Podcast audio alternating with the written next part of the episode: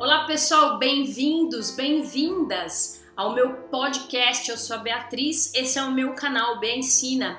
Se você está aqui é porque você provavelmente está interessado a aprender o italiano. E agora você pode me encontrar em todas as plataformas de áudio para ouvir o italiano. Sim, o italiano puro, lido. Eu tenho trazido textos de livros que marcaram a minha vida de alguma forma, em algum momento da minha vida então você pode acompanhar a leitura de breves partes, pedaços desses livros e não precisa nem se cansar, são pedaços curtinhos, são podcasts curtinhos que você pode fazer enquanto você faz, por exemplo, atividades na sua casa, tá bom? Então esse é o terceiro episódio do livro Una Vita con uno Scopo. Eu espero que você goste. Acompanhe então a leitura. Conoscere il tuo scopo dà senso alla tua vita. Siamo stati creati perché avessimo un significato. Ecco perché la gente prova metodi dubbi come l'astrologia o la parapsicologia per scoprirlo. Quando la vita ha senso, si può sopportare quasi tutto. Senza un senso, niente è sopportabile. Un giovane di vent'anni scrisse Mi sento un fallimento perché sto cercando di diventare qualcosa e non so neanche cosa. Tutto ciò che so fare è sopravvivere. Se un giorno scoprirò lo scopo della mia vita, mi sentirò come se cominciassi a vivere. Senza Dio la vita non ha uno scopo e senza scopo la vita non ha significato. Senza significato la vita non ha senso né speranza. Nella Bibbia tante persone diverse hanno espresso tale disperazione. Isaia lamentava, invano ho faticato, inutilmente e per nulla ho consumato la mia forza. Giobbe disse, la mia vita se ne va via giorno dopo giorno senza speranza.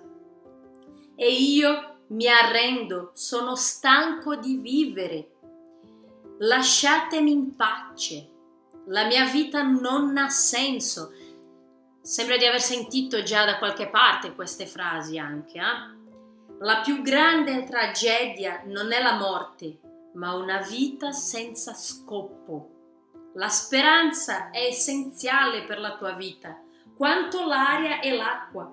La speranza è necessaria per andare avanti. Il dottor Bernie Siegel ha scoperto quali dei suoi malati di cancro sarebbero guariti chiedendo loro una cosa. Volete vivere fino a cent'anni? Coloro che avevano un profondo senso dello scopo della vita risposero di sì ed erano coloro che avevano maggiori probabilità di sopravvivere. La speranza viene dal possedere uno scopo. Se ti senti disperato, resisti. Dei cambiamenti meravigliosi avranno luogo nella tua vita non appena comincerai a vivere con uno scopo. Dio dice, infatti, io so quello che sto meditando per voi. Ho buoni progetti per voi, non progetti per farvi del male. Io vi darò speranza e un buon futuro. Potrebbe sembrare che tu stia affrontando una situazione impossibile, ma la Bibbia dice Dio può fare molto di più di quanto potremo osare di chiedere o anche di sognare infinitamente al di là delle nostre più elevate preghiere, desideri, pensieri ou speranze. Esse texto mexe ainda comigo quando eu leio e, e fala de um dos versículos preferidos, é, meus versículos preferidos da Bíblia, que se, que se encontra lá em Jeremias 29. E eu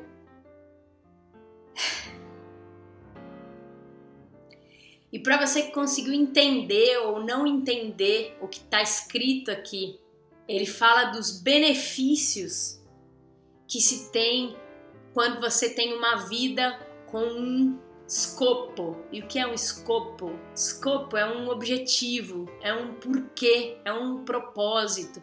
Quando você tem uma meta bem precisa, quando você tem um objetivo bem específico, quando você tem um porquê e você sabe o porquê você existe, então a sua vida tem sentido. Então eu espero que esse texto também tenha feito sentido para você, assim como fez para mim e faz ainda hoje, até hoje quando eu leio. Por hoje o meu recado está dado. Eu espero que você venha para o próximo episódio de Navita Conoscopo. A gente se vê lá. Tchau, tchau!